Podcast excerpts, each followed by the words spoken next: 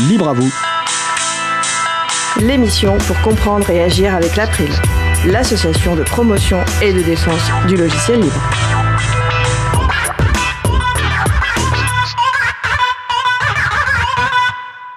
Bonjour à toutes, bonjour à tous dans l'émission Libre à vous. C'est le moment que vous avez choisi pour vous offrir 1h30 d'informations et d'échanges sur les libertés informatiques et également de la musique libre.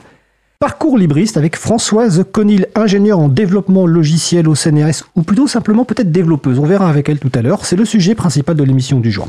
Avec également au programme en début d'émission la chronique de G, très attendue sur le métavers, et aussi en fin d'émission la chronique Pépite libre de Jean-Christophe Becquet sur l'archive HAL et la science ouverte. Soyez bienvenus pour cette nouvelle édition de Libre à vous, l'émission qui vous raconte les libertés informatiques, proposée par l'April, l'association de promotion et de défense du logiciel libre. Je suis Frédéric Couchet, le délégué général de l'April. Le site web de l'émission, c'est libreavou.org. Vous pouvez y trouver une page consacrée à l'émission du jour avec tous les liens et références utiles et également les moyens de nous contacter.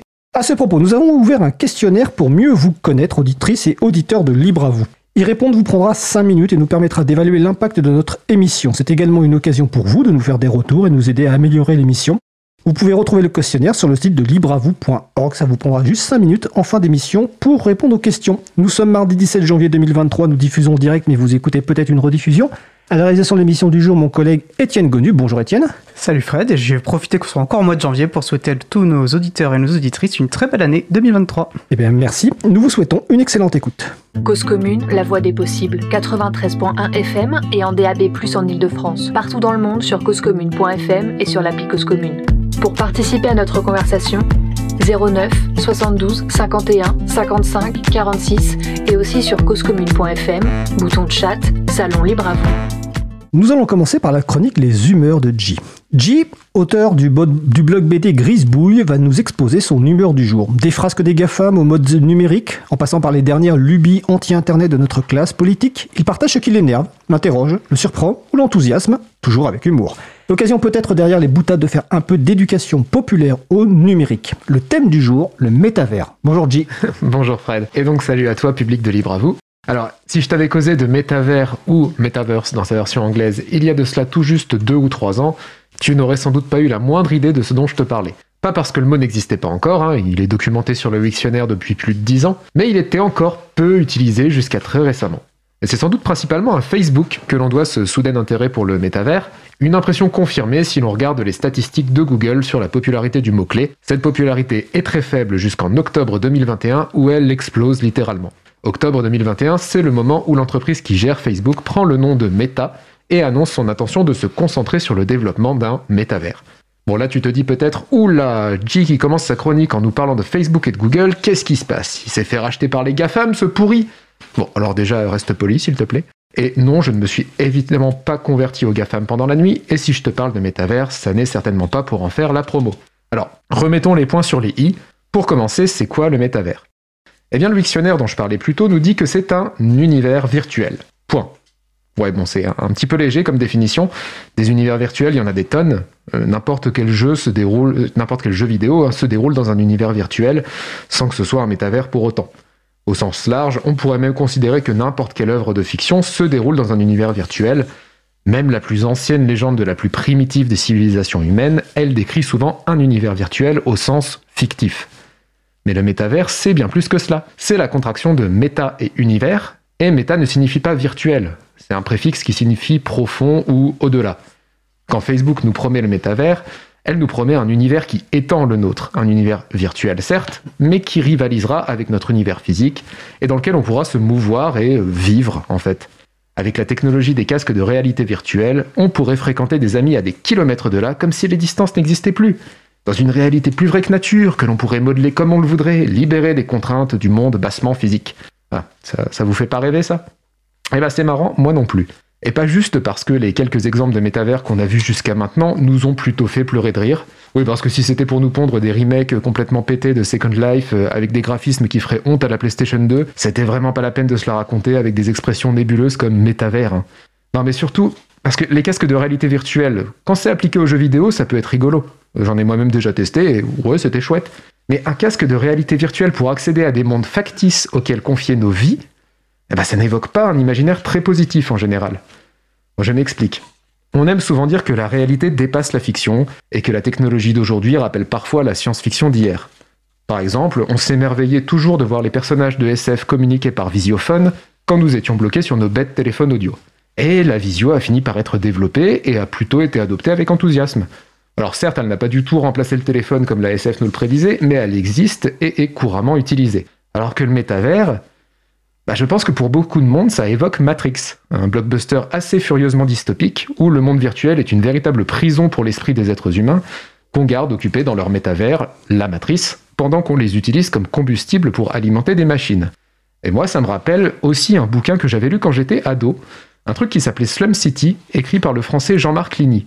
Dans Slum City, si je me souviens bien, l'humanité vivait principalement dans un métavers, branché en quasi-permanence à leur casque de réalité virtuelle, l'univers réel étant devenu considéré comme une sous-réalité.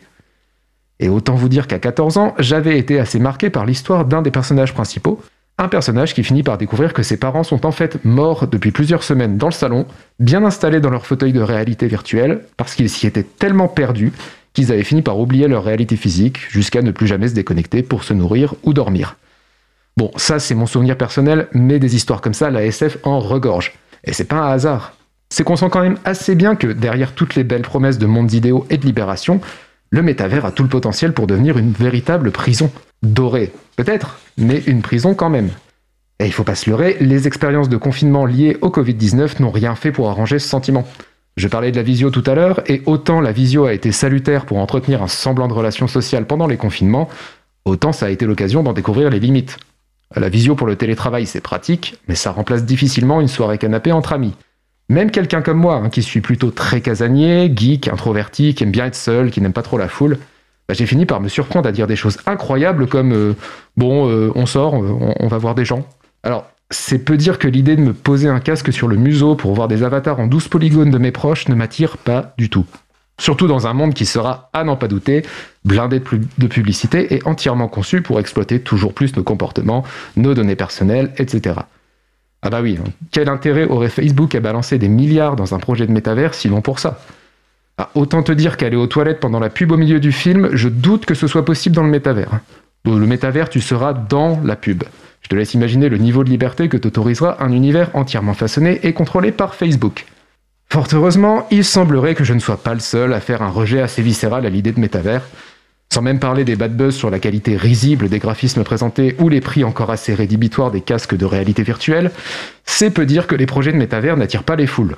Ainsi, Horizon Worlds, le fameux métavers de Facebook, ne compte qu'environ 200 000 visites par mois. Alors certes, c'est beaucoup, mais ça reste ridicule par rapport aux 3,5 milliards de visites des autres applications du groupe, Facebook et Instagram en tête. L'action de l'entreprise Meta a d'ailleurs perdu les trois quarts de sa valeur depuis le lancement de ce métavers. C'est d'ailleurs un des points qui me rend quand même parfois optimiste sur l'emprise des GAFAM sur nos sociétés. Des fois, les GAFAM se plantent. Rappelez-vous des smartwatches, hein, les montres intelligentes euh, qui étaient appelées à prendre la suite des smartphones dans la grande révolution des objets connectés, avant de faire un flop euh, plutôt retentissant. Même chose pour les Google Glass, hein, des lunettes connectées avec affichage de réalité augmentée, et qui n'ont jamais suscité beaucoup d'enthousiasme. Alors, restons prudents sur les prédictions hasardeuses, hein. peut-être que le métavers finira par s'imposer, j'en sais rien. Ne sous-estimons jamais la puissance des multinationales à nous faire avaler des choses dont nous ne voulons pas, à créer des besoins, comme on dit. Pour l'instant, en tout cas, au-delà de Facebook, même d'éventuels métavers publics, dont on pourrait espérer qu'ils ne soient pas au service de la captation de données et de la publicité, peinent à convaincre les gens. Ainsi, la Commission européenne a balancé quand même 387 000 euros dans un métavers gratuit accessible à tout le monde, et qui a rassemblé pour sa soirée d'ouverture un nombre record de 5 personnes. Pas 5 000, hein, non, 5. Bref, pour le moment, le métavers n'a pas l'air d'intéresser grand monde à part les quelques techno-BA qui continuent à penser qu'il faudrait s'échapper vers d'autres mondes, euh, sur Mars pour Elon Musk hein, ou dans la réalité virtuelle pour Zuckerberg, au moment où de plus en plus de gens s'inquiètent du fait qu'il serait sans doute préférable de ne pas totalement flinguer le nôtre de monde. Est-ce qu'un métavers adopté massivement serait compatible avec les objectifs de limitation du réchauffement climatique? Personnellement, j'ai des doutes, mais je vous laisse y réfléchir et je vous dis salut bah, merci G de nous laisser sur cette question euh, très, très intense. Euh, donc c'était la chronique Les humeurs de G. Je rappelle que le site de G c'est grisebouille.net. N'hésitez pas à aller voir pour vous amuser, pour apprendre des choses et éventuellement pour aider G dans ses activités. Euh, nous allons faire une pause musicale. Après la pause musicale, nous parlerons avec notre invitée Françoise Conil, qui est ingénieure logicielle au CNRS, qui sera la première invitée d'un nouveau format de sujet principal qui est Parcours libriste. En attendant, nous allons écouter Beyond the Warriors par Guy Frog. On se retrouve dans deux minutes. Belle journée à l'écoute de Cause Commune, la voix des possibles. Cause commune 93.1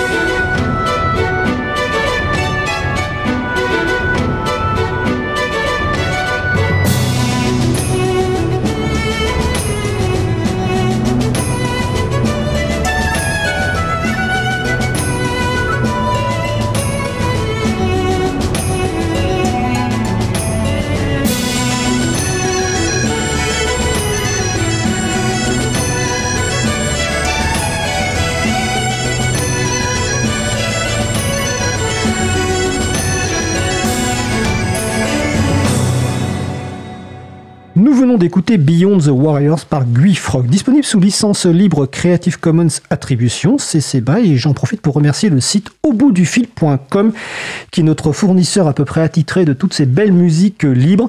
Sur chacune de ces musiques, vous avez en plus une description, une analyse euh, de, de, la, de la musique, que ce soit par Alice ou par euh, la personne responsable du site. Et bien, évidemment, comme j'ai rien préparé, j'ai... Frodin. Euh, Vas-y, Eric Frodin. Eric Frodin. Merci Étienne.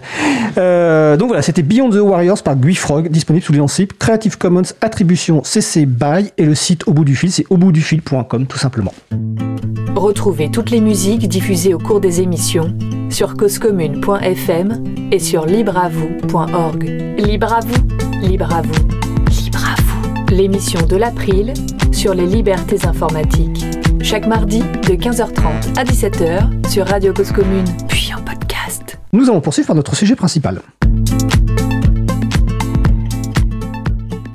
Cette édition de Libre à vous donc est la première avec comme sujet principal un nouveau format qu'on a intitulé Parcours libriste.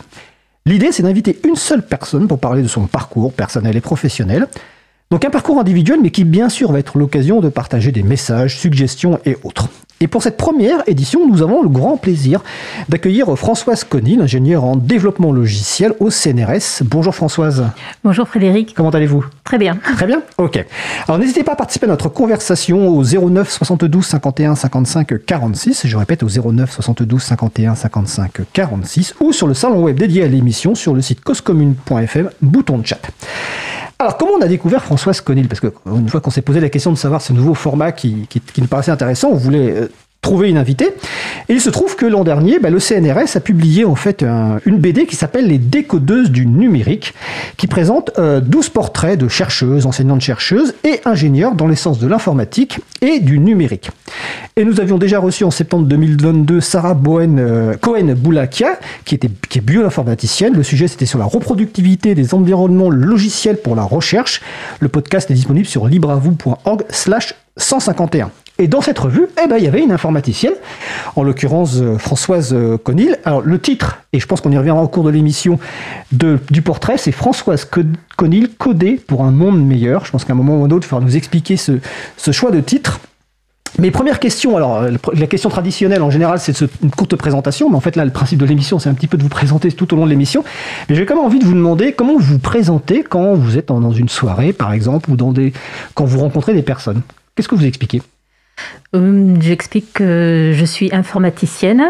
Euh, souvent, je détaille pas si, si les gens euh, connaissent pas forcément bien. Et euh, bon, je peux dire que je suis au CNRS, mais voilà, je, je fais juste, euh, voilà, je dis juste informaticienne souvent.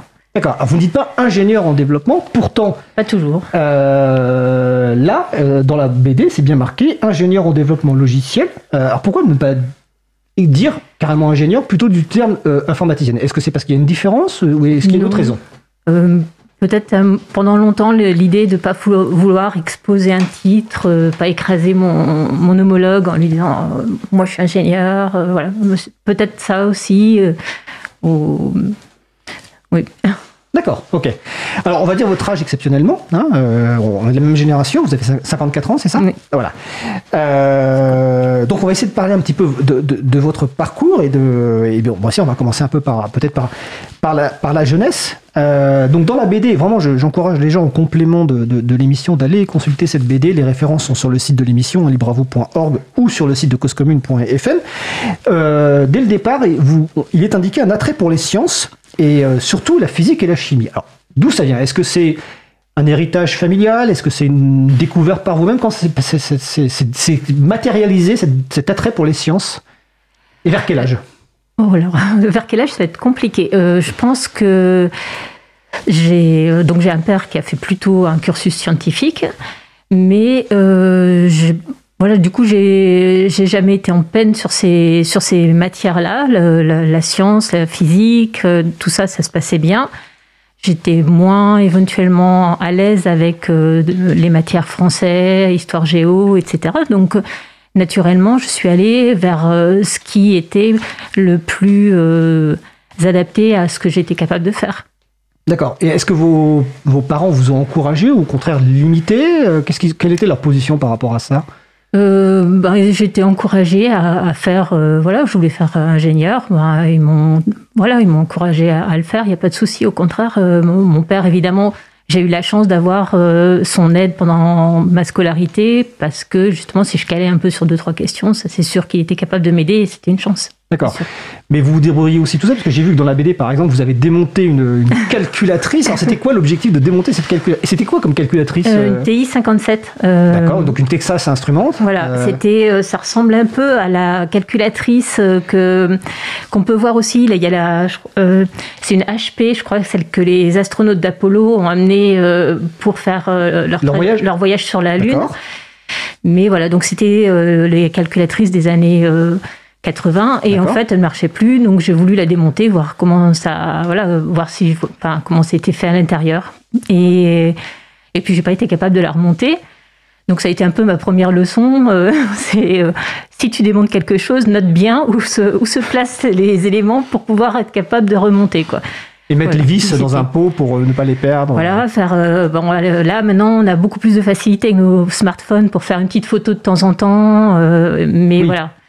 C'est vrai que voilà, c'est un peu ce qui m'est resté. euh, fais attention si tu démontes, d'être capable de remonter. Par contre, aujourd'hui, les smartphones d'aujourd'hui, pour la plupart, sont, sont juste indémontables, à Mm. part certains comme le Fairphone, par exemple, qui est conçu pour être durable et être démontable. Aujourd'hui, la plupart des smartphones ne Mm. sont pas montables. Donc, euh, un attrait pour les sciences, surtout la mathématique physique. Donc, je suppose que, vu votre génération, vous faites un bac C. Bien sûr. Bon, bien Ah, pardon. Non, mais voilà, bac, euh, bac, on va dire le, le- le- le Oui. bac traditionnel à l'époque de maths physique, hein, on va dire. euh, Parce que je préfère en plus plutôt les maths que la physique. Ah, oui. Donc c'est plus l'orientation C qui, qui me convenait. Voilà, donc bac C. Et, et après, donc, euh, vous voulez faire. euh, vous faites une classe prépa, vous êtes pris en classe prépa. Alors, euh, en fait, j'ai la possibilité d'aller en classe prépa. Et j'ai la possibilité, je fais par le plus grand des hasards un dossier pour aller dans une école avec prépa intégrée à l'INSA. Alors, quelle est la différence entre les deux pour les personnes qui ne savent pas Alors, une prépa et une euh, prépa intégrée Si on part en classe prépa, en fait, c'était deux à trois ans dans- pendant lesquels on travaille euh, énormément pour, au final, passer des concours pour intégrer à l'issue, enfin voilà, pour intégrer d'autres écoles, d'ingénieurs. Mais là, ben, vous n'avez pas l'assurance euh, ben, de pouvoir, euh, euh, pour, enfin, de, de savoir vers où vous allez. C'était réputé comme étant euh, très difficile, assez, euh, c'est des, Très, très, avec peu, beaucoup de travail nécessaire, personnel, et puis très, pas, je dirais pas élitiste, mais enfin, un taux ça pouvait d'échec faire important. peur. Voilà, on, Oui, on- on passait de notes à peu près normales à des cartons. Oui, voilà. euh, voilà, on savait que les têtes de classe allaient se retrouver avec 5 de, moyenne, avec Voilà. cinq de moyenne. Et que, donc ça pouvait faire peur. Moi, ça me faisait un petit peu peur. Donc ça, c'est la prépa. Voilà. Et c'est pour ça que Oui. Je suis plutôt allée vers euh, cette option avec une école intégrée. C'est-à-dire que les deux années se passent, enfin tout se passe au sein de la même école. D'accord. Alors il y a quand même du travail pendant les deux premières années. Il y a éventuellement aussi le risque, enfin la possibilité de bah, de pas continuer si on n'arrive pas à, Mhm. à avoir euh, les, les bons résultats. Mais globalement c'est plus fluide, c'est moins dur parce que en fait les, les cours sont sont faits pour euh, on va dire vont être orientés par rapport aux options que l'école propose par la suite. D'accord. Mais alors, vous, vous, avez, vous avez ces deux possibilités-là, et vous avez un prof, alors c'est un prof, je suppose, en terminale, ouais. qui vous, dans la BD, c'est marqué, vous déconseille Oui. de la prépa, mais dans la BD, il n'est pas expliqué pourquoi il vous déconseille. Donc Alors- pourquoi il vous déconseille? Euh, il me déconseille d'y aller parce qu'il dit que je tiendrai pas la prépa. Et pourquoi vous, traînez- alors, euh, pourquoi vous Parce tiendriez que- pas la prépa? Psychologiquement, je pense qu'il pense que je serais pas assez solide euh, pour le faire. Enfin, je je sais pas la, la raison, j'ai pas j'ai pas l'explication, mais effectivement, moi j'avais peur. Et il me dit bon, je suis pas sûre qu'elle euh, qu'elle tiendra le choc sur euh, bah, sur cette atmo- atmosphère qui était quand même, on le sait, difficile. Donc du coup, je fais ce choix. Bon, ce, ce prof que j'aime beaucoup, qui nous a vraiment donné, euh, vraiment qui, qui a fait des trucs très bien. euh, je voilà, euh, je, je pense que j'avais confiance dans, dans son avis. Voilà. D'accord, mais est-ce qu'il pense, excusez-moi de vous poser la question, mais est-ce qu'il pense que vous ne tiendrez pas parce que vous êtes une femme Ou est-ce qu'il pense que vous ne tiendriez pas parce que vous êtes Françoise Conil et qu'il vous connaît? Est-ce qu'il y a... Je j'aurais jamais, je penserais pas dire qu'il, qu'il- que lui était comme ça. D'accord. Non. Je. Alors peut-être que quelque part il pourrait y avoir eu ça, Ouais. mais ça n'était pas perceptible. D'accord, ok. Et donc vous, vous, accé- enfin, vous suivez son, son, son conseil, Oui, et oui, donc oui. vous faites une prépa intégrée donc à l'INSA de Rouen, c'est ça à fait, euh, Institut national des sciences appliquées. Oui. D'accord. Et comment se passent les études? Oh bah très bien. Enfin, je suis, c'est- je- je- excuse-moi pour le petit mot, mais c'est que j'étais sur le mauvais salon. Euh, donc là, tout d'un coup, euh, est-ce que ça, par rapport à votre crainte par rapport à la prépa, où tout d'un coup vous passez de super notes à de mauvaises notes, à un ambiance, est-ce que ça se passe pareil? Enfin, non non ça non. Là les, les notes sont, sont Ouais. correctes. euh, les matières sont beaucoup plus évidemment. D'un coup, on a un choc hein, quand on passe euh, du lycée au- aux études supérieures. Évidemment. euh, on se retrouve avec des choses qui sont beaucoup plus pointues, directement des euh, plus difficiles. Donc ça fait un peu bizarre et puis ben, on s'adapte progressivement et puis comme je c'était voilà ça moi ça m'a pas choqué sur le volume de travail c'était c'était absorbable quoi c'était pas euh, enfin c'était pas euh, difficile enfin si c'était je veux dire c'était pas euh, traumatisant C'était pas traumatisant, c'est-à-dire c'est un Ça reste pas quelque élevé, chose mais qui était compatible Voilà. avec vos compétences oui oui et votre envie de travailler. Est-ce que vous vous souvenez quelle était un peu la répartition de, de- en termes de genre dans, dans- dans- dans cette école à l'époque? On va dire que c'est- c'est les années 85-90 Globalement- hein, à peu près. Je me rappelle pas globalement sur la promo des deux premières années. Je sais juste que quand euh, je suis partie sur le département Matinfo, on était 25% de filles. C'est-à-dire euh, Ah, d'accord.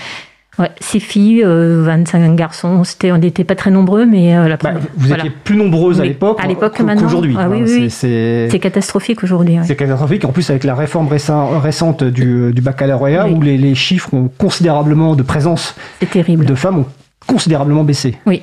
Donc ça c'est vraiment dommage parce que c'est voilà parce que c'est des matières qui sont complètement euh, abordables et totalement adaptées à des femmes quoi. Il y a aucun un- voilà on n'est pas dans un milieu industriel dur. euh, Enfin voilà c'est je, je il y a rien qui empêche une femme Tout de se lancer là-dedans quoi. Alors, je précise que sur le salon web Marie-Odile, euh, donc Marie-Odile Morandi, hein, qui fait notamment les, les transcriptions pour l'April, euh, dit dans sa prépa en, s- dans, dans 69-70, 34 garçons et, et, 6 filles.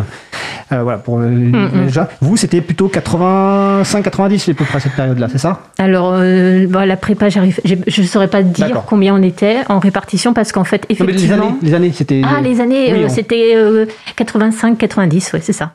D'accord. Donc vous êtes diplômé. Oui. Euh, Euh, voilà, du coup, euh, qu'est-ce que je peux dire? C'est qu'à l'époque aussi, euh, on n'avait pas l'environnement informatique, c'est-à-dire que quand j'ai commencé l'école, on avait deux salles avec des terminaux. il n'y avait pas de micro. Les, les micro-ordinateurs sont arrivés en fin de deuxième année et il n'y avait pas beaucoup de salles, donc difficile d'accéder aux, aux machines. J'ai- ah, Donc, on n'avait pas d'ordinateur personnel parce que ça coûtait beaucoup trop cher. La Ouais. plupart des gens n'en avaient pas. Donc, euh, c'est voilà, c'est pas quelque chose qu'on que pouvait ouvert faire. euh, jour et nuit? Comment? Euh, c'était ouvert jour et nuit? On pouvait y accéder, mais j'avoue que Moi, Je vous pose la question parce qu'on a fait les études à peu près à la même période. Et moi, j'étais à la fac. Voilà. Et la fac était ouverte jour et nuit. Et nous, on venait la nuit pour avoir accès aux machines. Donc, effectivement, c'est une période où. Euh, fa- les- Si on voulait accéder aux machines, c'est vrai que ceux qui étaient, on va dire, plus, euh, les quelques qui étaient geeks, on va dire, Mhm. euh, il y en avait quelques-uns qui y allaient, mais c'est vrai que c'était compliqué d'aller d'accéder aux salles dans des horaires euh, standards. Donc, pour y accéder, il fallait y aller hors horaire standard. Ouais, Mais j'ai pas trop essayé. d'accord. Et je suppose qu'à cette époque, oh, c'est une question parce que moi, donc à cette époque-là, à Pa- à Paris 8, il y a- on n'avait pas, en première année en tout cas, on n'avait pas d'accès à Internet. Mm. Euh, Est-ce que Ah bah vous, à l'époque, vous aviez un accès à Internet euh, à l'INSA de Rouen Non. Non, non, non, non. Internet, pour moi, dans- même dans euh, la vie professionnelle, c'est quelque chose qui est arrivé quand Beaucoup même plus tard. euh, beaucoup plus tard, hein, D'accord. à partir des années 2000.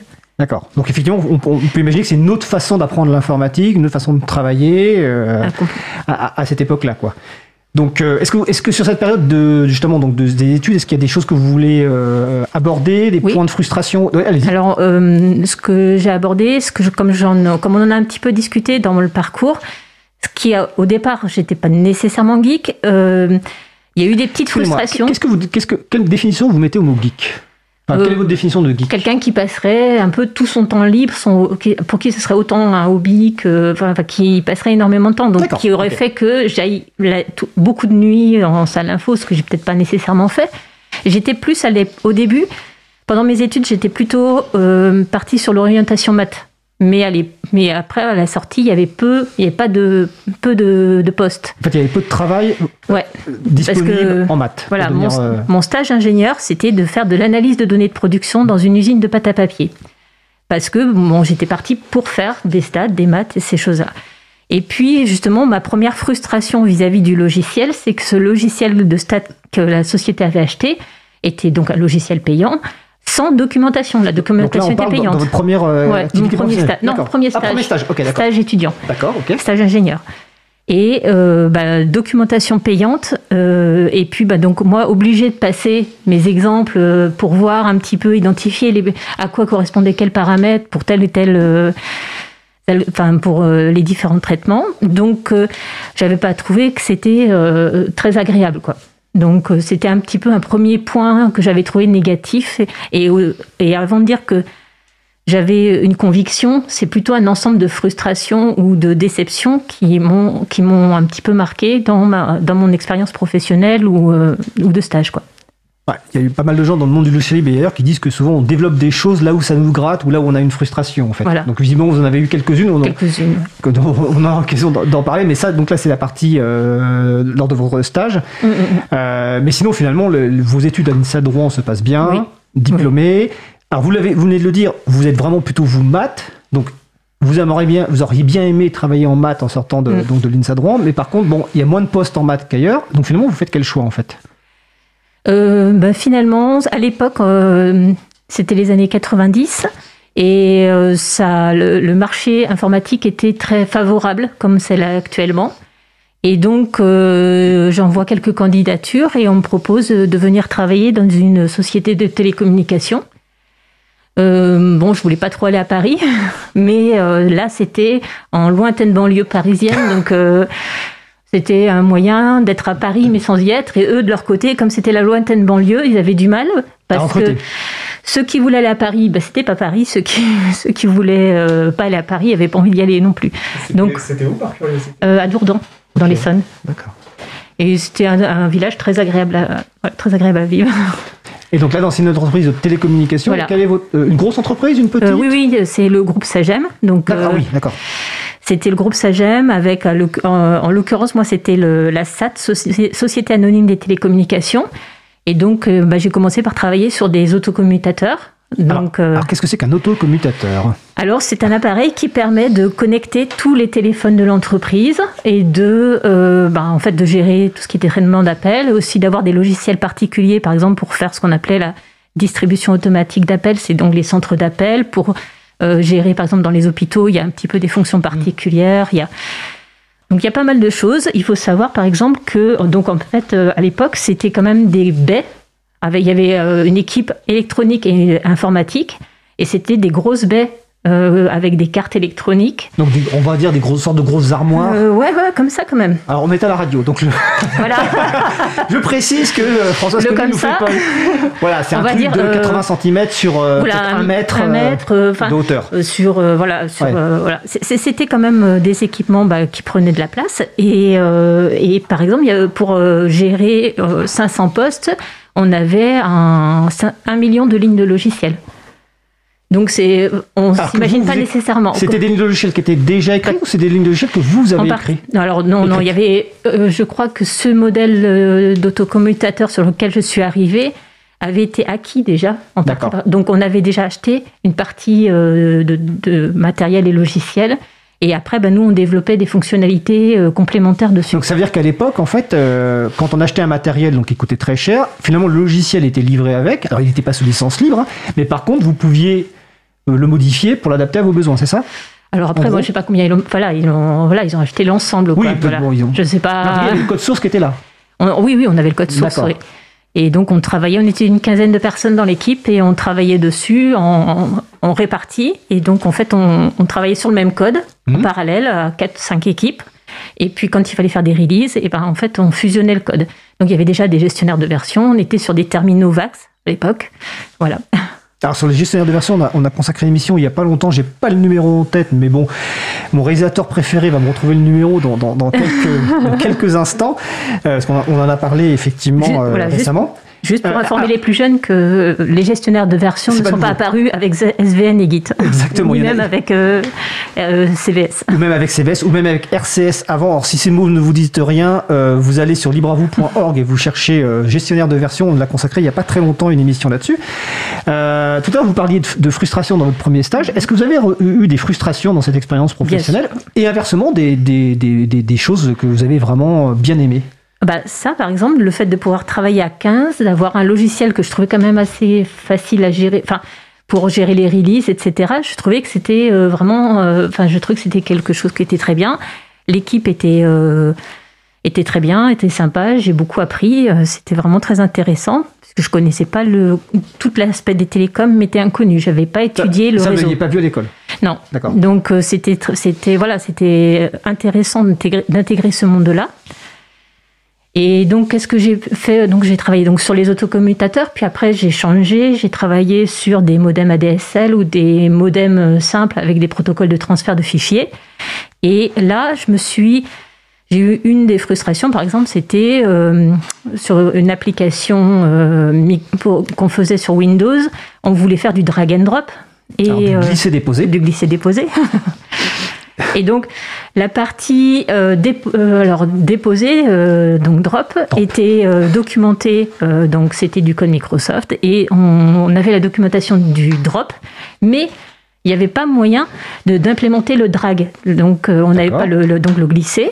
Et ça, c'était quelque chose qui était undocumented, et en fait, on voyait dans certains magazines des, bah, des, des façons de le coder, mais c'était pas euh, officiellement réalisé par Microsoft. Donc ils se gardaient, la- ils se gardaient une avance de, de Oui. pouvoir faire le drag eux. D'accord. Et vous, vous pouviez pas. Si vous vouliez le mettre dans votre application, ben, vous vous basiez sur des trucs pas documentés, quoi. Ah, Et ça, c'est- j'avais trouvé. J'avais pas eu envie de, ben, de dire, ben, ouais, on va faire un truc, j'ai trouvé un article, c'est trop cool dans Dr. Dobbs, on va le mettre dans le logiciel et euh, ça marche pas euh, dans une, enfin, une Donc, version après. Bon, Je précise juste que Dr. Dobbs est un. Alors, je sais pas si ça existe encore, mais en tout cas, à l'époque, c'était un journal dans lequel il y avait beaucoup de code, il y avait beaucoup d'informatique. Et je précise que l'émission sur les logiciels de gestion de version décentralisée, c'est dans le LibreAvou 160, donc sur libreavou.org slash 160. Donc, vous avez, vous avez vous- le, le, le, le- le déposer documenté, mais pas le glisser. Ouais. Et donc, qu'est-ce qui se passe? En quoi ça vous bloque? Enfin, Bah, J'avais juste trouvé que euh, puisque cette fonctionnalité, puisque ces choses-là existaient, je comprenais pas pourquoi les deux n'étaient pas documentés, puisque forcément ils avaient mis en œuvre les deux. Donc pourquoi on nous en, on nous donnait pas la possibilité, enfin, Mhm. pourquoi ils ne documentaient pas les deux? Bon après je vais pas épiloguer plus que ça. Et ça c'était un des trucs. Quoi. Après ce qu'on a pu aussi discuter, c'était la base de données que j'ai reprise. Mhm. Et après tout ce qui en découlait là, euh, excusez-moi, c'était euh, j'avais récupéré une base de données euh, Clipper à l'époque, ça tournait sous DOS. Et il fallait la mettre sous Windows. Donc du coup, euh, je choisis de rester avec les outils de la même société, Computer Associates. Et euh, comment dire, je tombe sur plein des, des- bugs. Donc j'étais toute seule. À l'époque, euh, toujours la même chose. Pas d'internet, pas de Stack Overflow, pas tout ce qu'on veut. Alors Stack Overflow, c'est un site web sur lequel on trouve plein de réponses à plein de questions, euh, voilà, Donc notamment Et, euh, et donc j'appelle le support pour dire voilà j'ai ce, problème-là, ce problème. Et le support, euh, je leur dis comment euh, je fais? Ils me disent ah bah oui ça c'est un problème connu. Je dis ok très bien mais comment je fais pour pas tomber, euh, pour pas me prendre tous les bugs que- qui sont déjà répertoriés? Est-ce que vous avez un endroit où vous recensez les, les problèmes? Et là. Mon interlocuteur me dit euh, ah bah ça c'est l'expérience donc déjà je trouve ça c'est désagréable comme réponse et euh, puis pas voilà, je me dis, bon, bah, je suis toute seule à bosser là-dessus. Euh, moi, j'ai pas vraiment envie de me, me prendre des murs comme ça. Donc, je savais à l'époque qu'on avait une alternative qui était bah, micro, enfin, Visual Fox Pro. Après, il y a peut-être des trucs libres, mais à l'époque, je le savais pas. Mhm. Et donc, euh, bah, je choisis de partir sur ça parce que je savais que Microsoft fournissait ce genre de choses, des bases de problèmes D'accord. qu'on recevait sur des DVD et sur lequel au moins on pouvait essayer de retrouver les problèmes qu'on avait. Alors ce que j'ai expérimenté dans cette situation-là, ça a été qu'à l'époque on avait un contrat avec Microsoft. Alors j'ai des chiffres en tête, j'espère qu'ils sont pas faux parce que ça m'avait marqué, donc j'avais gardé ces chiffres. C'était qu'on avait un contrat où on pouvait poser 10 questions et, et c'était un contrat à 100 000 francs, ce qui fait qu'une question c'était 10 000 francs, 1500 euros. Donc 1500 euros d'aujourd'hui. Donc on réfléchit avant de se dire je vais poser une Avant de poser question. la question, ouais. Et C'est- c'est- c'est- on paye à la question ou à la réponse reçue quand même Euh, oh là, je me. Ok, non, c'est parce que Bah, bah, la suite fera que bon, on n'a pas. voilà, D'accord. donc je tombe sur un, un bug euh, embêtant, mais que j'arrive à reproduire dans, dans les exemples qu'ils fournissaient. Donc, je me dis, bon, on va poser la question. En plus, c'est reproductible, ça va marcher.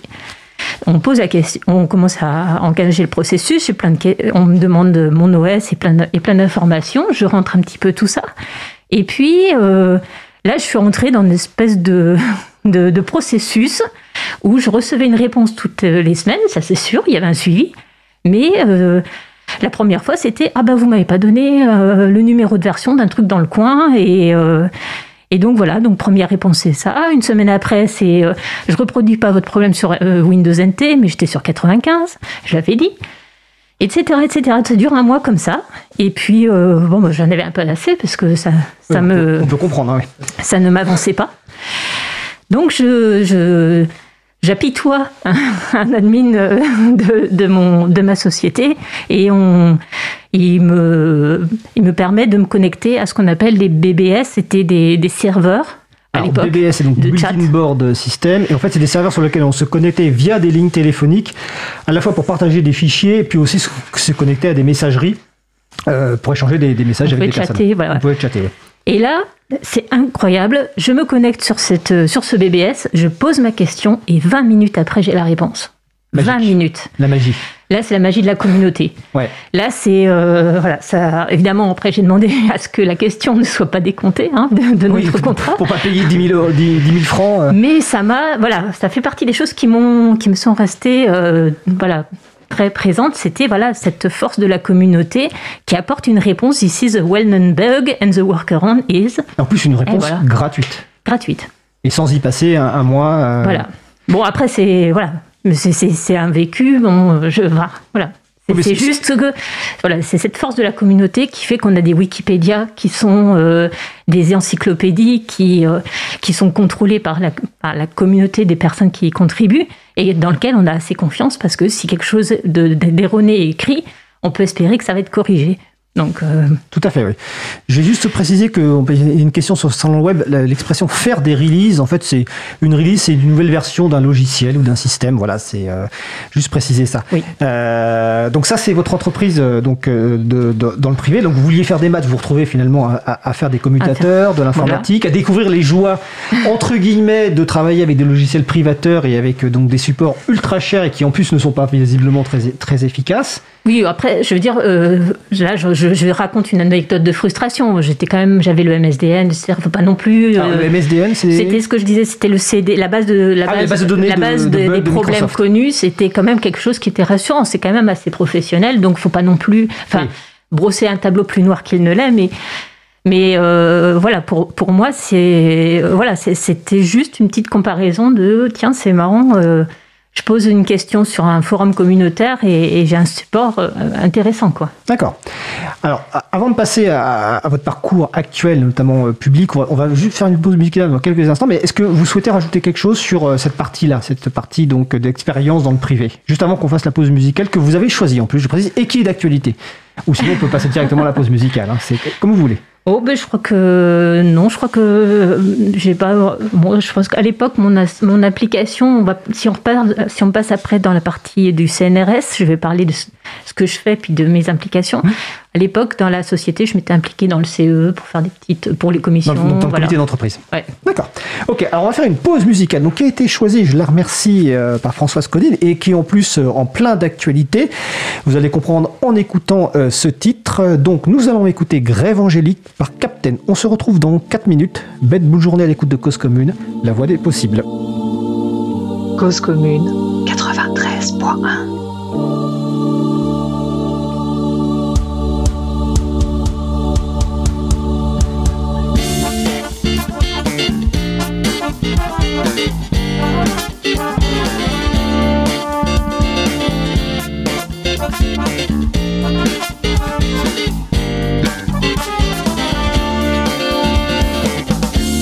sur leurs nuages, quelques anges de passage observaient les humains. Des disputes de ménage, des week-ends à la plage, pas de quoi taper des mains. Puis sur la rue, ils virent un attroupement, un cortège bruyant encadré par des agents. Une foule en délire qui marchait sans faiblir les anges réfléchir.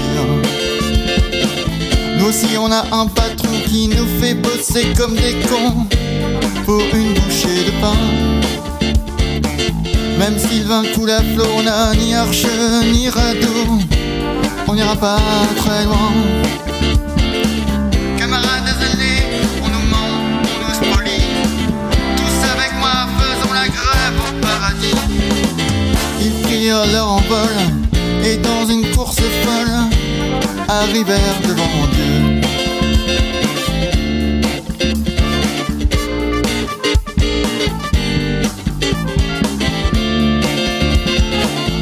Se laisse marcher sur les ailes, on en a marre de faire du zèle pour un salaire de démon. Vous avez beau être notre père, on vous jettera des saintes pierres. N'églisez pas la pétition. On défilera dans le couloir de la mort. Sans état d'âme, on laissera tous les esprits dormir dehors. Le Seigneur étonné arrêta de jardiner et prit sa plus belle voix.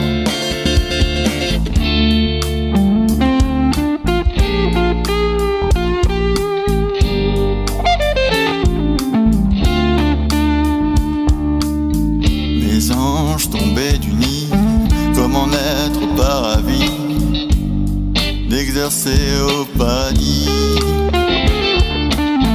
Inutile de me faire une scène, j'ai bien compris le problème, mais je suis seul maître ici. Mon jugement final est déjà prononcé, et j'ai une armée d'anges gardiens de la paix. Alors votre recueil de prières peut rester dans son sanctuaire et vous hors de ma vie. Les anges se mirent à genoux, crièrent, syndicats, priez pour nous, jusqu'à perte de voix. D'un geste désinvolte, Dieu les remit à l'apôtre, sobrement les congédia. Le vent de révolte devint une prise de déception.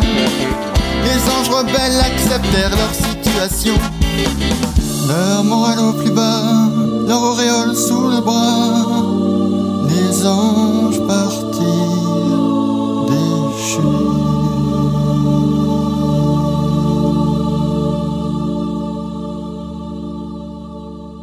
Alors, nous venons d'écouter euh, Grève Angélique par Captain. donc disponible sous licence libre Creative Commons, partage dans les mêmes conditions CC BY SA.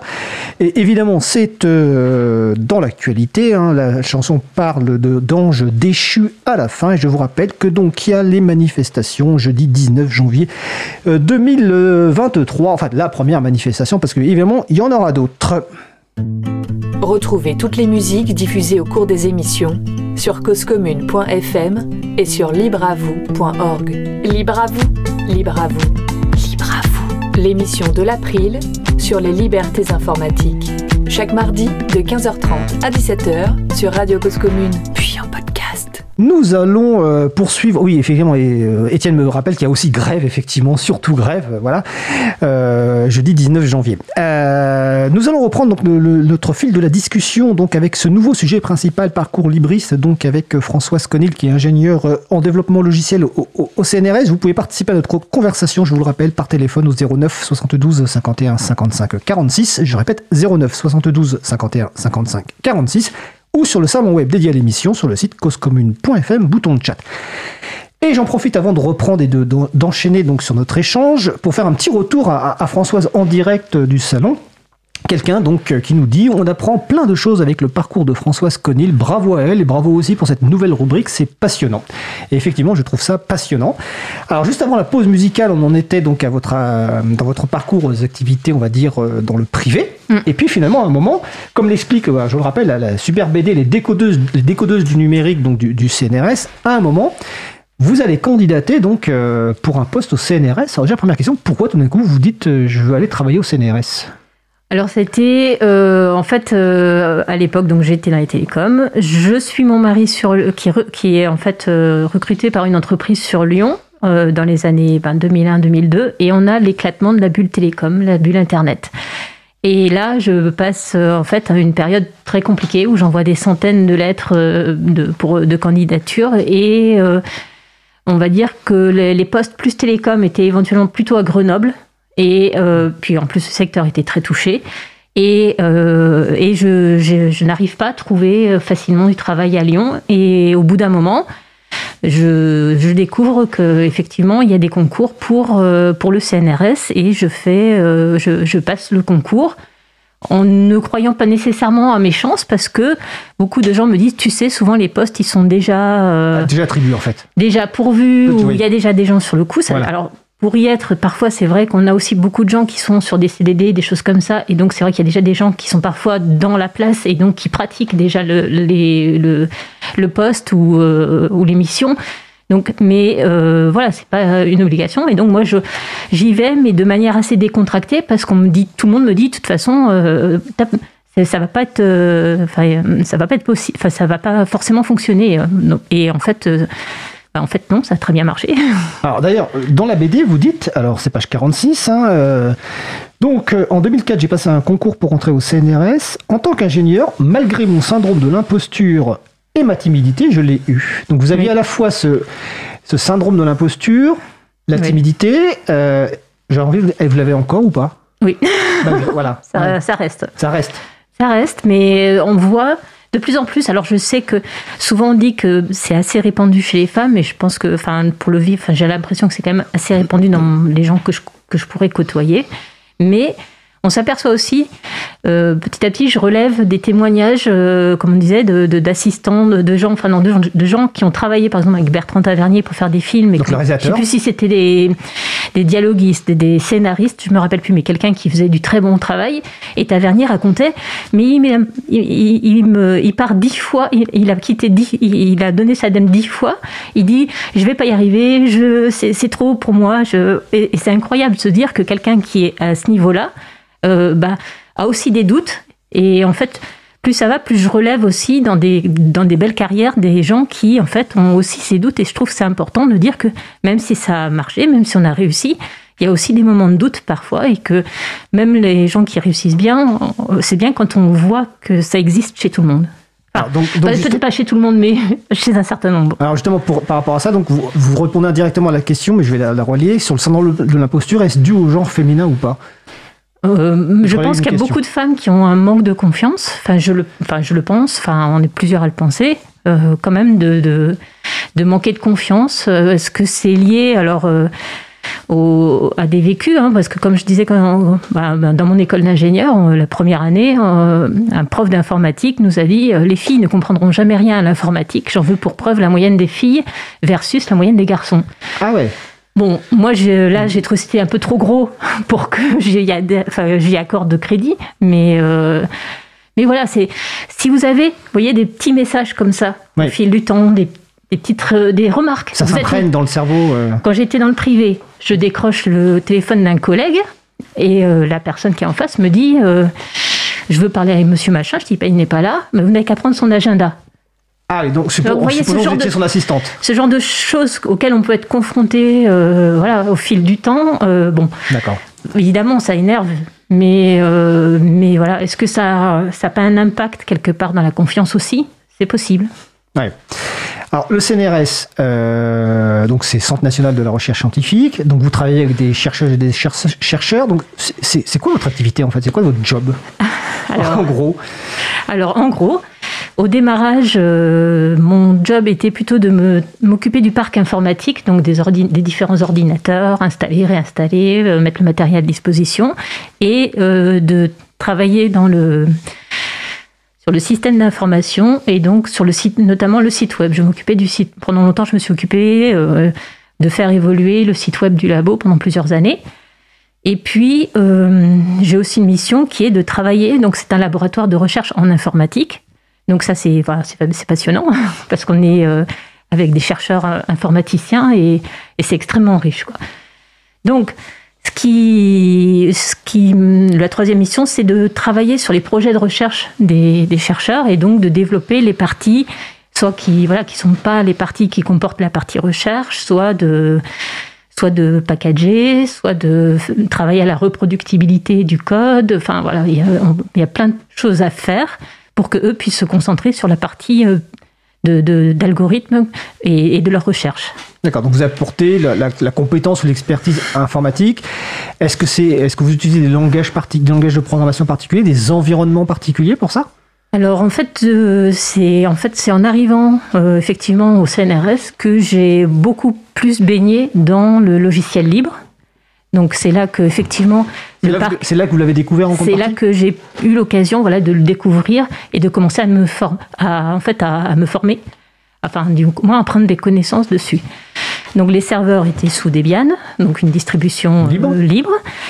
Et puis, bon, après, bah, il y avait des, le- le- les postes, c'était beau. Bon, il y avait souvent Windows et éventuellement, il y avait un double, enfin, souvent, il y avait un double boot. euh, je me rappelle plus si c'était Debian à l'époque aussi, mais voilà. Alors, le double boot, c'est, ça, permet de démarrer l'ordinateur sur Mm. un système ou un autre. Donc c'est pratique, par exemple, si on veut migrer vers un système libre, mais tout en gardant un environnement privateur tel que Windows pour, pour tester. Euh, et en ga- langage de programmation. euh, Alors les langages, euh, bah, en fait, là c'est extrêmement variable hein, parce que ça dépend complètement de chaque chercheur. De... Mais moi j'ai essentiellement, alors euh, j'ai fait dans, dans le privé j'ai beaucoup travaillé en C, en Pascal. Et dans le public, là, j'ai un peu fait de C++, j'ai fait du, du Python pas mal, du Python. Et est-ce que ces langages, euh, les, vous les aviez appris à l'école ou pas? Euh, le C, on avait fait Oui, du C, C. D'accord. Mais finalement, Ouais. les autres, vous les avez appris après, en fait. Oui, D'accord. oui, toujours, de toute façon. Ouais, c'est intéressant parce que dans le métier de l'informatique, justement, il y a une évolution constante. C'est- Et, tout le temps en mouvement. Voilà. C'est tout le temps en mouvement. c'est bien ou c'est mal d'ailleurs? Est-ce que ça, c'est, passionnant. Voilà, Alors, voilà, en même temps, il y a deux côtés. C'est c'est passionnant parce que c'est pas statique et ça peut être fatigant parce que parfois ça parfois ça change trop, ça va ça va vite. C'est pour ça qu'à un moment j'avais parlé de de- d'une musique qui s'appelait trop vite et parfois c'est euh, voilà il y a des modes. Il y a des modes et puis ces modes, ben, elles passent aussi. Donc, euh, c'est voilà, c'est, on a parfois le sentiment de, ouais, d'une accélération, de quelque chose qui va très vite quand même. Euh, Mais, mais c'est très intéressant, quoi, parce que justement, on apprend tout le temps. Et puis, l'informatique est un métier créatif, parce qu'on on, on imagine, du, enfin, on doit réfléchir à ce qu'on va créer, à ce qu'on va coder. Donc, c'est vraiment très, très satisfaisant de ce point de vue-là. Alors, tout à l'heure, dans l'entreprise privée, vous disiez que vous étiez en, équipe euh, pour travailler sur le code. Là, au CNRS, dans ce, dans ce labo, est-ce que vous êtes toute seule dans la partie informatique ou est-ce que vous travaillez avec d'autres, d'autres collègues? Alors c'est assez variable. Souvent, on n'est quand même pas très nombreux sur les projets parce que parce qu'en fait, par exemple, dans mon laboratoire, on est 350. Donc il y a peut-être une, on est une dizaine d'ingénieurs maintenant, enfin ce qui, est, ce qui a évolué au fil du temps. hein. Euh, et donc pour travailler sur les projets des chercheurs, euh, s'occuper du système d'information, etc. Bon, ça fait pas forcément euh, des gens à mettre euh, en continu partout. Donc en fait, euh, on n'est pas, on est rarement euh, deux ingénieurs sur une même mission Mhm. et on travaille plutôt en petite équipe avec euh, les chercheurs, les, do- les doctorants, les postdoctorants, les étudiants. Voilà. D'accord, Donc c'est plutôt des plus petites équipes que ce que j'ai pu faire dans, dans l'industrie. d'accord. Et, et vous imaginez euh, ce métier de développeuse Vous imaginez le faire jusqu'à la fin ou euh, parce qu'en fait, pas souvent, mais de temps en temps, il y a quand même des gens qui se disent le, le- le métier de développement, c'est juste une étape avant de passer à autre chose, euh, machin. Alors que vous, j'ai l'impression que vous le considérez vraiment comme une activité euh, bon, qui vous passionne, que vous avez envie Ouais. de faire euh, jusqu'à jusqu'à la fin, entre guillemets, quoi. En fait, oui, oui, ça, me- ça me plaît. C'est en fait, c'est d'autant plus maintenant, d'autant plus maintenant euh, qu'on a Internet et tout ce qui est logiciel libre, parce qu'on a en fait une richesse de ressources, en fait, une richesse de logiciels libres, une richesse de projets euh, ouverts dont on peut voir le code et qu'on peut sur lequel on peut apprendre des tas de choses, une richesse de systèmes de formation, c'est-à-dire des MOOC, des Wikipédia, Alors, des MOOC, blogs. c'est des cours, en cours ligne, massi- massifs, cours oui. massifs, euh, en open, ligne. massive, open, online, courseware. Voilà, donc des cours massifs en ligne euh, Voilà. qui permettent de suivre des cours sur différents sujets. Donc, par exemple, vous avez France Université Numérique où vous avez plein de cours euh, en ligne euh, sur lesquels vous pouvez vous inscrire. Donc, et puis, donc, vous avez beaucoup de ressources, comme je disais tout à l'heure, grâce à Internet, on peut trouver des solutions, enfin des, des réponses, enfin, on peut au moins explorer, moins se sentir bloqué qu'à une certaine époque où on n'avait pas toutes ces, tous ces outils de communication.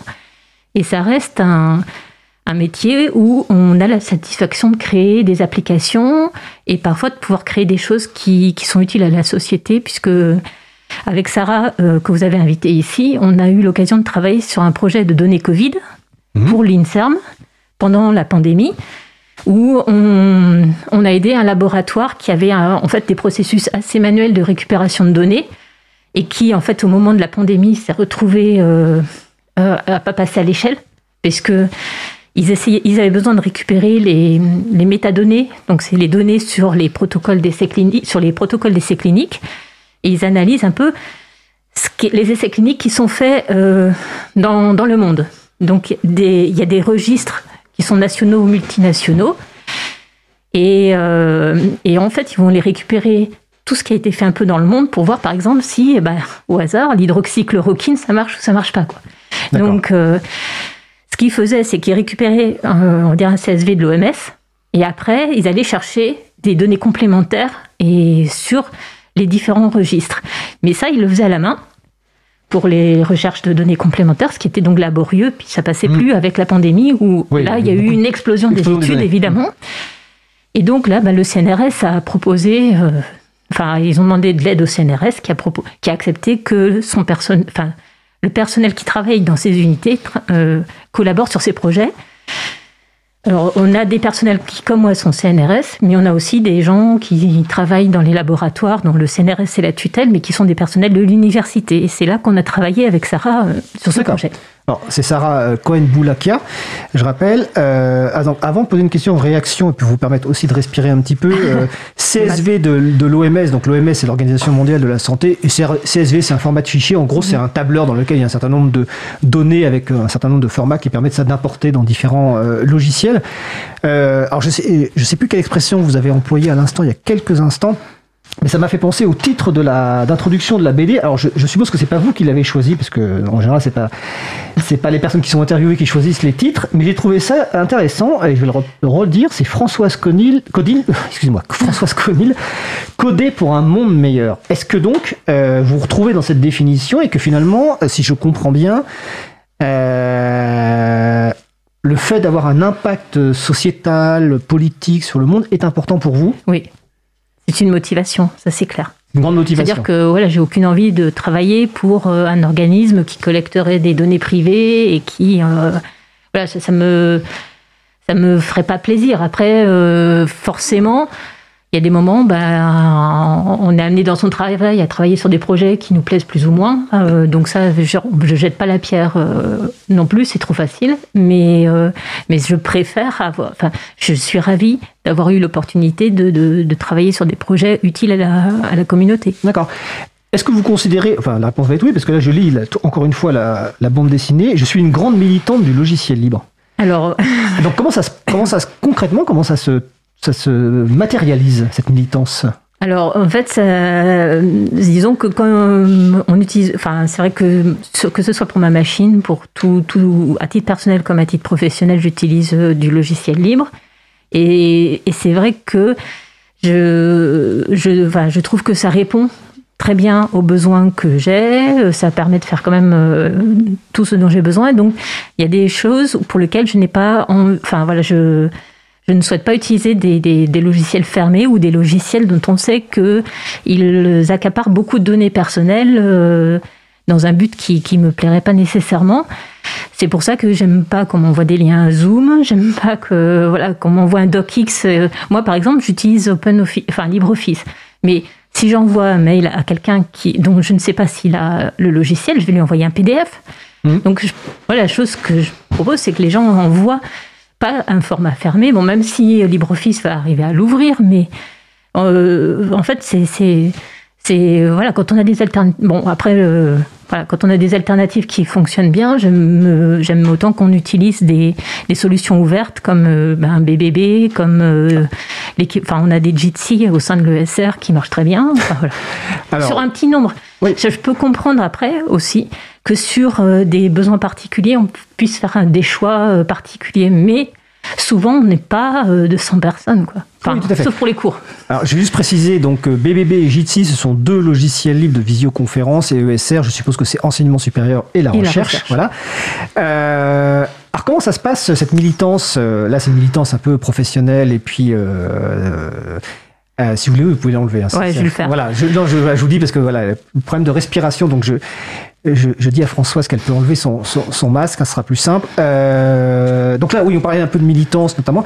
Comment ça se passe? Parce que euh, la militance au sein de la, de la famille, est-ce qu'il y a une militance au sein de la famille par rapport euh, avec, votre, avec votre mari et vos enfants? Oui, oui, ben en fait, euh, au bout d'un moment, quand j'étais assez enfin, surtout quand euh, sont apparues des, distributions comme Ubuntu qui facilitaient l'installation, donc j'ai choisi de faire l'installation des, enfin, d'installer les postes de la maison avec ce, avec cette, ce système d'exploitation. Et donc, bien sûr, à la maison, bah, c'est Ubuntu, c'est LibreOffice, etc. Donc, euh, bah, pour mon mari, ça lui, ça passait, c'est bien passé. Euh, on va dire que le, en fait, le meilleur allié, ça a été euh, Windows Vista. qui, était sur euh, le portable qu'on avait acheté, donc c'était une version de Windows, qui a été très mal ah, vécue par beaucoup d'utilisateurs. Et mon mari m'a dit, tu m'as parlé d'un truc là Donc j'ai dit, oh, si tu veux, on installe. Donc le meilleur allié pour, pour la bascule a été, a été clairement ça. Et puis après, la difficulté que j'ai eue, ça a été bon, bah, quand les enfants, euh, bah, ils sont amenés dans, au lycée, collège à, à collaborer avec euh, avec euh, les autres pour faire des pour faire des documents communs et bien souvent, ben, c'est pas mes enfants qui ont choisi forcément d'être dans cet environnement-là. Mhm. Donc, ils me reprochent qu'éventuellement, le docx, s'ils n'arrivent pas bien à l'éditer, c'est tout cassé après, etc. Donc, euh, ou, inversement, quand ils envoient un fichier, les autres LibreOffice ne savent pas. Voilà. Et comme c'est pas eux qui sont à la source de, on va dire, du militantisme, forcément, ils vont pas. Euh, forcément de dire aux autres mais t'as qu'à installer bon et, je enfin c'était normal. Donc euh, ça a été une période qui était peut-être qui où ça les a un peu contrariés sur ces sur ces moments là où ils avaient à, faire ça. Mais je pense que maintenant on a des solutions aussi où les gens les enfants ils pourraient travailler sur des Nextcloud des libres enfin des OnlyOffice où ils pourraient collaborer avec des solutions euh, en ligne et, et libres. Et, et ne plus forcément avoir ces problèmes-là. quoi. D'autant plus, ah, je te passe la parole, Gigi, après, d'autant plus qu'actuellement, euh, l'éducation nationale euh, propose des, des, applications basées sur Nextcloud, donc qui est un outil de, de gestion de documents, de fichiers, etc. en ligne. Euh, offert, enfin offert, disponible pour les enseignants et pour les élèves. Mais tu voulais réagir, poser une question Oui, je, ne sais pas. Je, je, voulais demander, donc, parce que moi aussi j'ai ce truc d'installer bien sûr Linux un peu partout. Et est-ce que ça vous met pas dans une position quand même de devenir la, la, la mainteneuse générale de l'informatique à la maison Si. Parce que moi, je, bon, je fais ça chez moi, mais j'ai- je, je l'ai jamais fait pour ma famille, un, un peu plus, euh, bon, par exemple pour mes parents ou, ou, ou- ou ma sœur, parce que j'ai j'ai peur justement de devenir le, la personne référente. Euh, Mm. En général, les gens qui ont un Windows se débrouillent un peu par eux-mêmes, puis tout le monde a un peu Windows. Et quand il y a Linux, euh, ça, on devient un peu la personne qui vient de voir. Alors effectivement, j'ai pas fait sur un cercle large parce que c'est voilà, ça, poserait ce problème. Euh, par contre, le vécu par, pour mes enfants qui est bon bah eux ont terminé leurs études supérieures, donc euh, et c'est que bon après avoir vécu, euh, donc euh, j'avais quand même pas été méchante jusqu'au bout. J'avais acheté une box. Ils avaient quand même la possibilité de jouer à des jeux sur une box pour pour avoir quand même euh, pas les leur enlever tout. Et, euh, et comment dire, quand ils ont fait leurs études, bon, ben, on leur a acheté un portable. euh, et puis, donc, au début, ils étaient très contents. Ils avaient Windows dessus. Enfin, vous allez pouvoir avoir les mêmes outils que les autres et, tout ça. Ben, au bout de six mois, mes, deux enfants ont installé un, un double boot, qu'on disait, pour pouvoir travailler sous Windows. Il faut voir aussi que parfois dans les études, on a besoin de certains logiciels un peu particuliers euh, qui sont utilisés en enseignement et qui vont éventuellement tourner sous Windows. Mais voilà, donc après, bah, mon fils continue à tourner maintenant en purement, en Ubuntu, et ma fille est passée plutôt sur Mac pour des facilités de, voilà, parce que c'est plus simple pour elle. Et... Mais par contre, elle sait qu'il y a ces, enfin mes enfants savent qu'il y a ces alternatives, et donc par exemple, euh, quand elle veut faire certains documents, elle utilise Scribus. Donc en fait, ils savent qu'il y a ce que c'est que le logiciel libre, ils savent qu'il y a des choix, ils savent qu'ils peuvent faire des choix, et c'est ça que j'aimerais que que tout le monde puisse avoir, quoi. Alors, je précise juste que Scribus, c'est un logiciel de, libre de mise en page. Alors, quand, vous dites que vous aimeriez que tout le monde puisse savoir que ça existe, est-ce que vous pensez précisément, enfin, plus spécifiquement à l'école? Oui, clairement que euh, on fasse attention de ne pas enfermer, euh, de ne pas enfermer les gens dans un monosystème euh, où justement ils ne sauraient pas euh, qu'il y a des alternatives euh, existantes qui sont peut-être moins connues. On sait qu'il y a, bon, je pense que la plupart des gens savent qu'il y a des Windows et du Mac, mais euh, beaucoup dans le grand public ne savent pas nécessairement ce que c'est que Linux ou les possibilités qu'il y a ou comment ça fonctionne. Et je pense que s'ils voyaient, bon, c'est pas que ça serait facile, hein, peut-être qu'ils feront pas ce choix, mais un moment, sait que ça existe. Comme moi, au début, quand, je, quand euh, au début il y avait Linux, qu'il fallait le compiler, etc. Enfin, c'était pas évident. Moi, j'avais pas choisi de plonger euh, à ce moment-là vers le logiciel libre, mais quand c'est devenu plus facile, euh, de mon point de vue, j'ai pu y passer. Bon, après, j'avais acquis des compétences. J'ai la chance d'avoir pu les acquérir aussi dans mon boulot. hein, ça, c'est faut reconnaître. Mais on a aussi les install parties qui se déroulent dans différentes villes pour aider les gens à appréhender, à découvrir, pas forcément changer leur système, mais au moins des fois savoir qu'ils peuvent installer un certain nombre de logiciels qui sont libres et qui existent. Donc euh, oui, je pense que, enfin voilà, je pense que c'est bien que les personnes savent, sachent qu'il voilà, il y a des logiciels qu'ils peuvent acheter, mais il y a aussi des, des, des options euh, libres qu'ils peuvent tester et, euh, et évaluer, voir si ça répond à leurs besoins. Je précise que les, les install parties, euh, c'est des événements où en fait vous avez des gens qui, qui connaissent un peu, un, peu, enfin qui connaissent bien les logiciels libres, qui vous accueillent pour vous aider en fait à une prise en main de logiciels libres, soit d'installer des logiciels libres, soit d'installer complètement un système, et surtout qui vous font l'accompagnement des premiers pas, et que vous allez, si vous allez sur le site de l'agenda du libre, hein, agendadulibre.org, vous pourrez trouver un certain nombre d'événements de, de, de ce genre, euh, notamment il y en aura beaucoup en mars et en avril dans le cadre du libre en fait, mais on aura l'occasion d'en d'en reparler. Alors le temps passe très vite à la radio, comme je vous l'avais dit, ça file, ça file, ça file. Euh, il nous reste quelques, quelques minutes euh, tout de même quand même. Dans, on a mis sur la page web de, de l'émission, donc sur libravou.org, sur causecommune.fm, aussi un certain nombre d'activités, que, que de participation euh, auxquelles vous, Ah oui, vous oui. faites. On va pas toutes les lister parce Non. que c'est sinon euh, on aura une deuxième émission, mais euh, euh, peut-être peut-être par exemple la- les, les, les, les actions de médiation de votre laboratoire avec présent euh, notamment je vois présentation de votre métier à des élèves de troisième en stage d'observation. Comment ça se passe? Qui vous accueillez? Alors, on accueille euh, des, des élèves de, de troisième, soit euh, souvent, évidemment, comme dans beaucoup d'endroits, ça va être euh, des enfants euh, du personnel, ça va être des enfants des voisins, des, des connaissances qui disent tiens, mon fils, il a envie de voir l'informatique ou ma fille. Enfin bon, malheureusement, c'est souvent mon fils, c'est beaucoup moins souvent ma fille, et ça, ça fait partie des des choses, euh, enfin des, des- pas des voilà, c'est des actions que je veux essayer de favoriser, là, de- de- d'essayer d'accueillir plus de filles à ce stade-là pour qu'elles découvrent euh, ben, ce qu'est l'informatique, qui y travaille. Ben, justement, comme pour la BD, qu'elles voient que ben, les profils, euh, il y a plein de femmes qui y travaillent, euh, que c'est pas réservé aux hommes. Et donc, on leur montre ben, en fait, les différents aspects. On va leur montrer le système d'information. Moi, je vais leur expliquer quels sont mes outils en tant que développeuse. Euh, quels sont les outils que j'utilise? Je vais leur parler. je- on va essayer, on va faire une petite peu de programmation web. Dans un temps, il y a, pendant longtemps, on avait fait du Scratch. Maintenant, Scratch, on a. J'ai aussi formé quelques professeurs de, de collège. Euh, Scratch, maintenant, c'est utilisé, euh, c'est utilisé à l'école, donc on va pas leur refaire ce qu'ils font déjà. Mais euh, voilà, on essaye de leur présenter, euh, voilà, moi un petit peu de Python, ça va être un peu de manipulation de données maintenant aussi, ça, euh, voilà.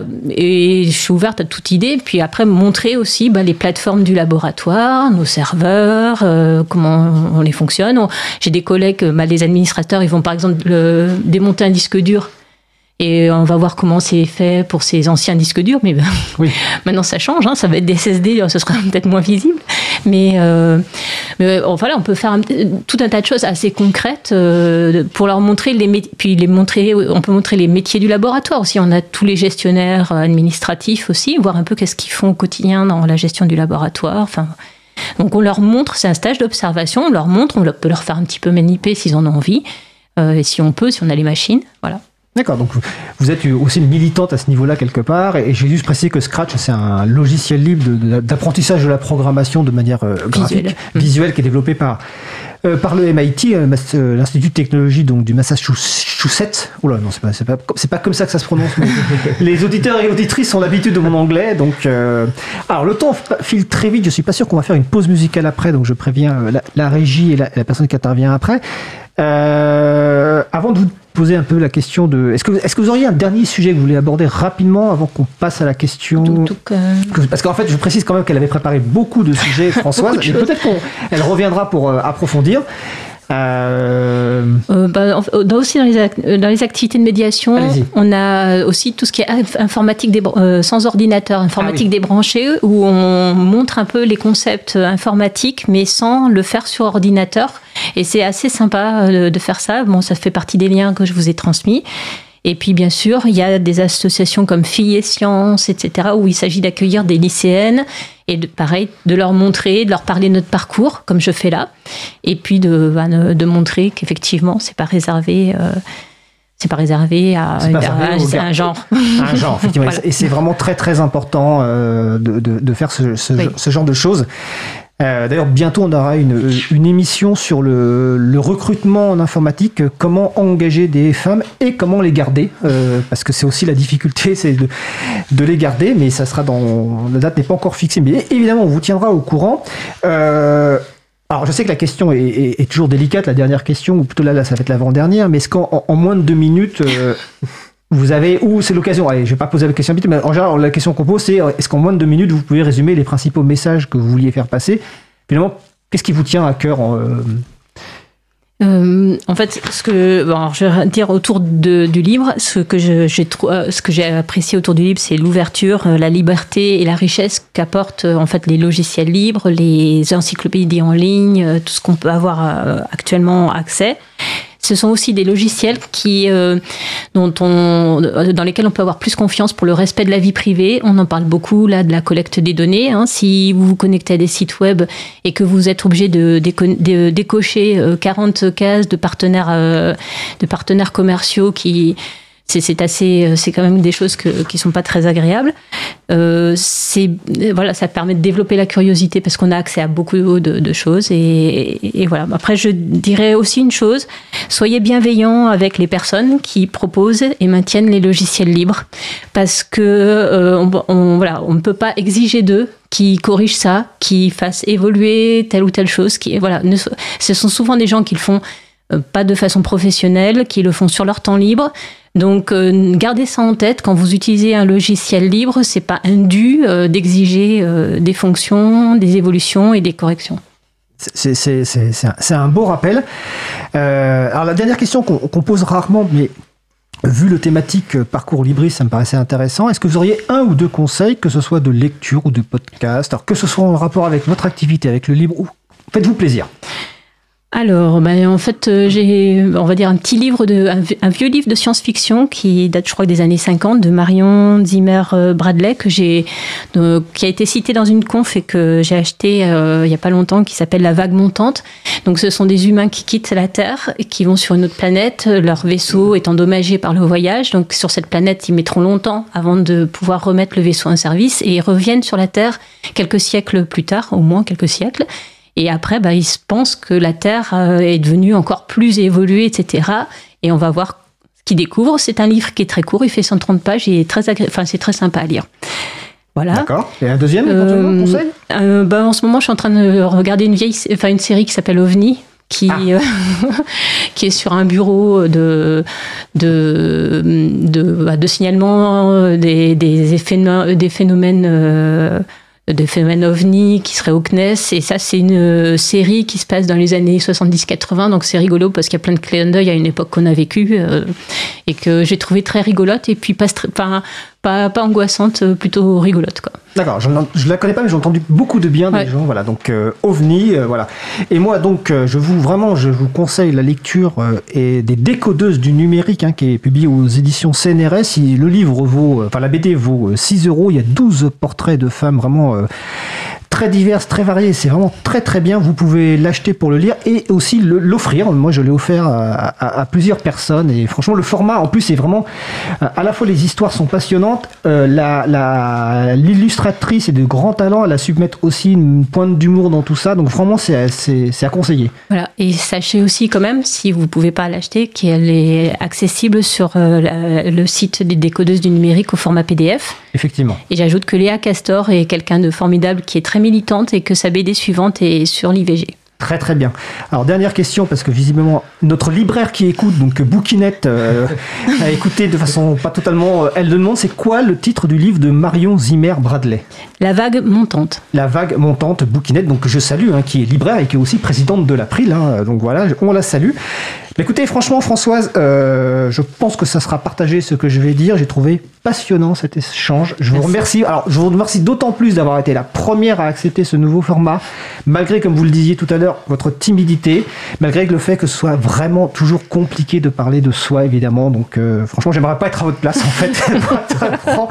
franchement, ça a été super. Je vous remercie, remercie. Merci à vous. Voilà. Et euh, donc, on va pas faire de, de pause musicale, vu qu'on a un petit peu euh, dépassé. On va simplement faire le jingle, le temps de récupérer notre intervenant suivant.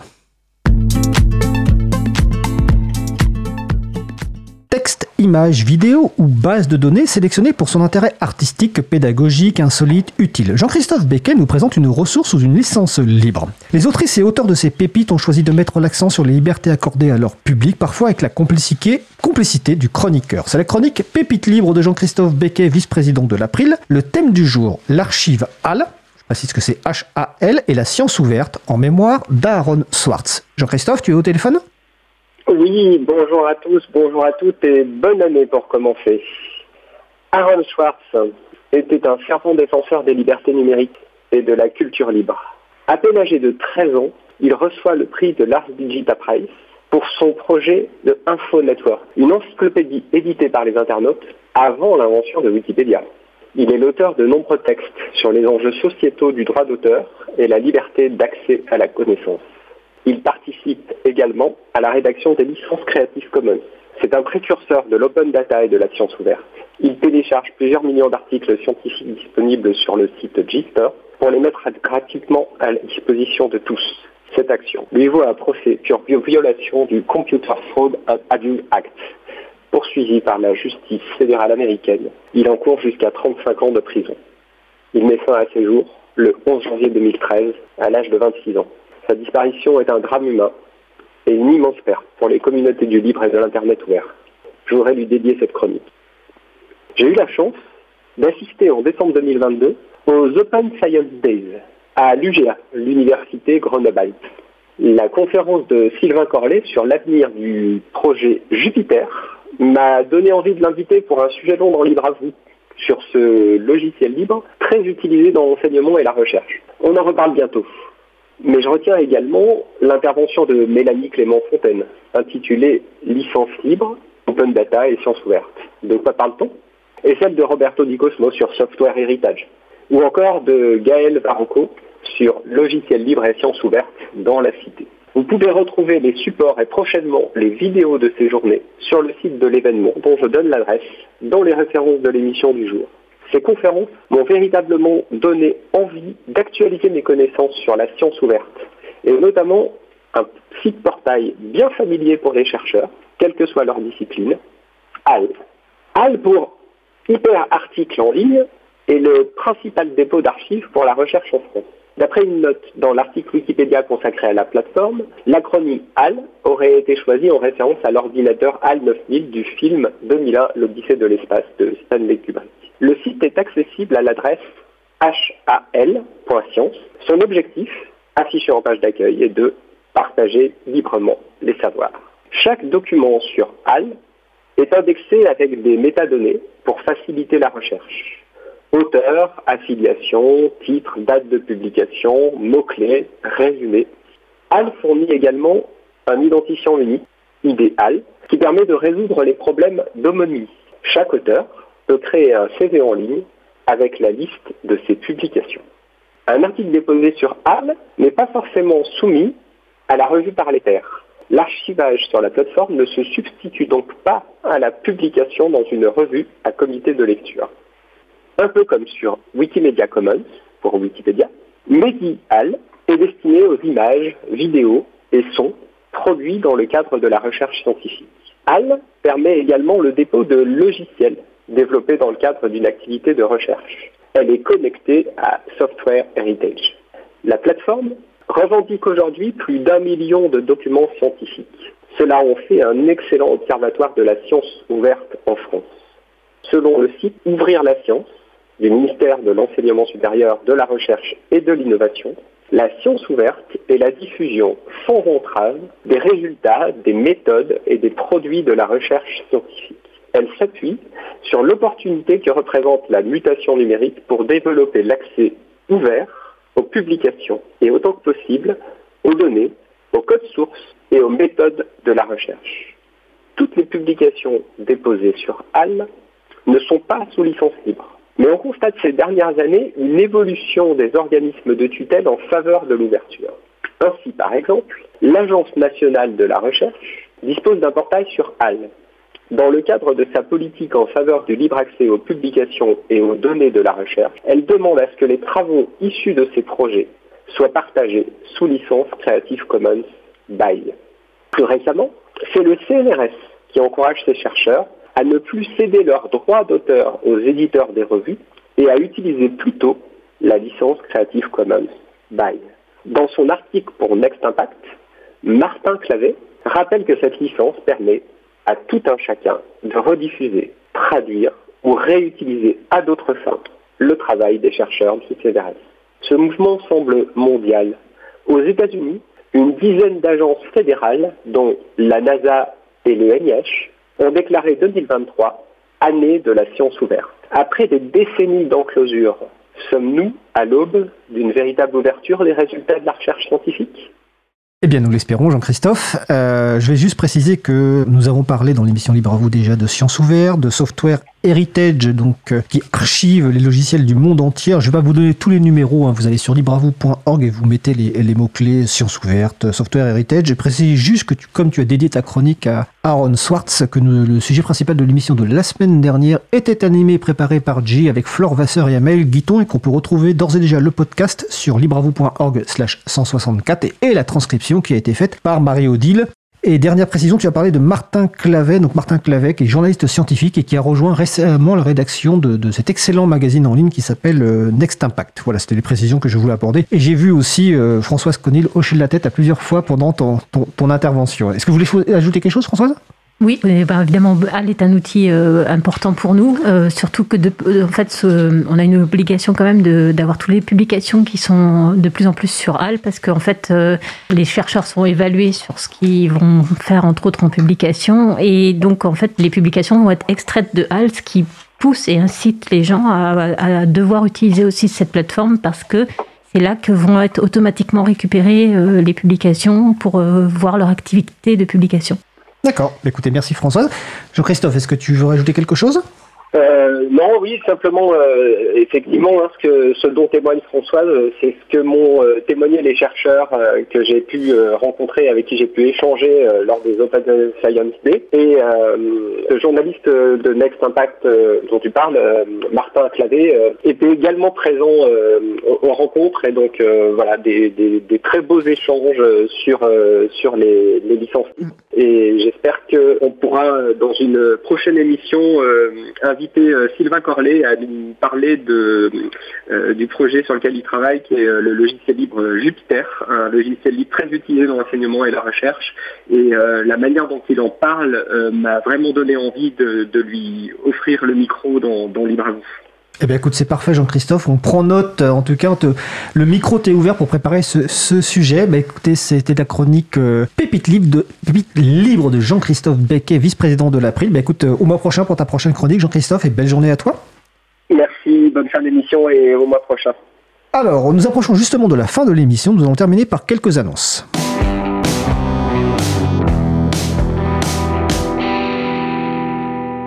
Chères auditrices et auditeurs, nous avons besoin de vous, encore oui. Nous vous donnons simplement 5 minutes de votre temps. L'équipe de l'émission souhaite en effet vous connaître et vous propose un questionnaire. Vos réponses à ce questionnaire sont très précieuses pour nous, elles nous permettront d'évaluer l'impact de notre émission et de mieux vous connaître. De votre côté, ce questionnaire est une occasion de nous faire des retours. Il est notamment particulièrement important pour nous d'avoir des réponses de la part de personnes qui nous écoutent sur la bande FM ou en DAB+. L'émission du jour va se terminer dans quelques minutes, donc dès la fin de l'émission, prenez juste 5 minutes pour répondre au questionnaire. Nous allons bientôt fermer les questionnaires. Pour répondre, pour cela, rendez-vous sur le site tout simplement libreavou.org et c'est le premier lien qui est affiché sur la page. Participez et ensemble continuons d'améliorer notre émission. Alors sinon, dans les annonces, il y a l'apparition de la nouvelle édition du guide d'autodéfense numérique. Un guide qui fournit conseils et recettes adaptés pour s'orienter dans les méandres parfois hostiles de la jungle numérique. C'est sur guide.boom.org. Boom, c'est B-O-U-M. Sa version papier sera publiée dans les éditions Time Party en librairie à partir du 27 janvier 2023, mais nous aurons l'occasion de vous en reparler. Euh, sinon, dans les événements à venir, et je vous rappelle que sur l'agenda du libre, vous avez l'ensemble des événements à venir, je vais juste parler rapidement donc des rencontres hivernales du libre 2023 qui auront lieu fin janvier en Suisse. Il y a aussi un apéro april le 27 janvier à partir de 19h à Paris. Il y a un rendez-vous euh, SPIP euh, chez nos amis en Bretagne, donc le 27 janvier à Brest. Ce vendredi, il y a une table ronde sur le domaine de l'éducation avec en présence de Magali Garnero, présidente de l'April, donc à Beauvais, donc vendredi 20 janvier. Et puis pour tous les autres événements, vous allez sur le site de l'agenda du libre, donc agendadulibre.org, et vous y trouverez les références sur tous ces événements et de bien d'autres événements. Alors notre émission se termine. Je remercie les personnes qui ont participé à l'émission du jour. J, Françoise Conil, Jean-Christophe Becquet, 765 cinquième émission a été mise en onde par Étienne Gonu. Merci Étienne. Merci également aux personnes qui s'occupent de la post-production des podcasts, Samuel Aubert, Elodie Daniel Girondon, Languin, Julien Haussmann, Olivier Grieco, Quentin Gibaud. Vous retrouverez sur notre site web libravo.org toutes les références utiles ainsi que sur le site de la radio causecommune.fm. N'hésitez pas à nous contacter. Si vous préférez nous parler, vous pouvez nous laisser un message sur le répondeur de la radio pour réagir à l'un des sujets de l'émission, pour partager un témoignage, vos idées, vos suggestions, vos encouragements ou pour nous poser une question. Le numéro du répondeur 09 72 51 55 46. Nous vous remercions d'avoir écouté l'émission. Si vous avez aimé cette émission, n'hésitez pas à en parler le plus possible autour de vous et faire connaître également la radio Cause Commune, la voix des possibles. La prochaine émission aura lieu en direct mardi 24 janvier à 15h30. Notre sujet principal portera sur Scénari, qui est une suite logicielle libre de conception et d'utilisation de chaînes éditoriales pour la création de documents multimédia. J'accélère pour tenir le délai.